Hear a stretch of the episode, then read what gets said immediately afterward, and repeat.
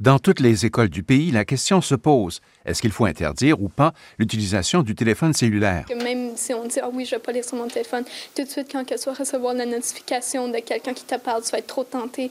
Puis tu vas finir sur ton téléphone à ne pas travailler. Puis, en tout cas, fait que je ne trouve pas que c'est trop sévère du tout. Une école de Charlottetown, à l'île du Prince-Édouard, par exemple, décidait récemment de resserrer ses règles entourant l'utilisation du cellulaire entre les murs de son établissement.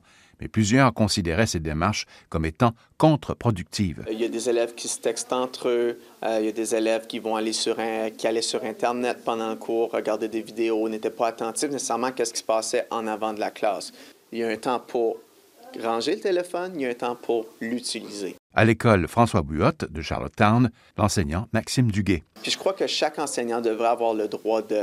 Euh, gérer l'utilisation du téléphone cellulaire en salle de classe. Un élève qui oublie sa calculatrice, bien maintenant, les téléphones cellulaires, c'est un téléphone, c'est une calculatrice, c'est un mini-ordinateur. Il, il, il y a un monde de possibilités euh, au niveau du, du travail qu'un élève peut faire avec ça. L'Ontario ne fait pas marche à part. Le Parlement français a lui aussi annoncé en juillet dernier l'interdiction des cellulaires dans les écoles et collèges. Comme en Ontario, il s'agissait d'une promesse électorale du président Emmanuel Macron. Pour ce qui est des lycées, ils ont la possibilité, mais pas l'obligation, d'interdire les cellulaires. Est-ce une bonne idée? Moi, je pense qu'on passe à côté complètement de la mission éducative de l'école.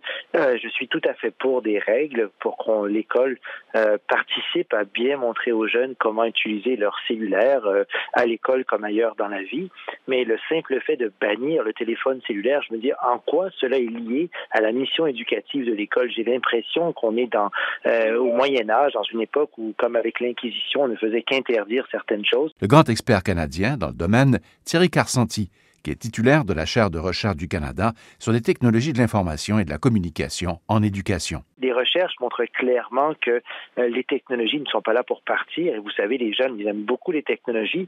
Euh, là, on va créer un immense fossé entre l'école et la maison. Et les recherches montrent aussi clairement que dans les écoles où c'est interdit, les élèves trouvent des façons quand même de l'utiliser en salle de classe. Et donc, est-ce qu'on veut vraiment ça ou est-ce qu'on veut plutôt euh, tenter de, de répondre à, à ce problème, à ce défi? Puis c'est un défi pour tout le monde, pour les enseignants, pour les écoles, pour les parents, à la maison parfois aussi. Alors, moi, je pense, en ce que je crois à l'éducation, et je me dis, en tant qu'école, on devrait faire quelque chose de beaucoup plus pédagogique que de simplement interdire. Avoir des programmes pour responsabiliser les jeunes, euh, de la formation pour les enseignants aussi. Qu'est-ce qu'on fait en salle de classe quand on a trente-deux jeunes qui ont tous un téléphone cellulaire, qui peuvent aller sur Facebook, Snapchat et tout ça? Euh, c'est pas simple à gérer pour personne. Et donc, quelles sont les meilleures stratégies? Euh, évidemment, ça ne veut pas dire de l'utiliser n'importe quand. Il faut des règles. Mais il faut aussi un programme éducatif pour montrer aux jeunes comment et quand l'utiliser. Un reportage de Radio-Canada International.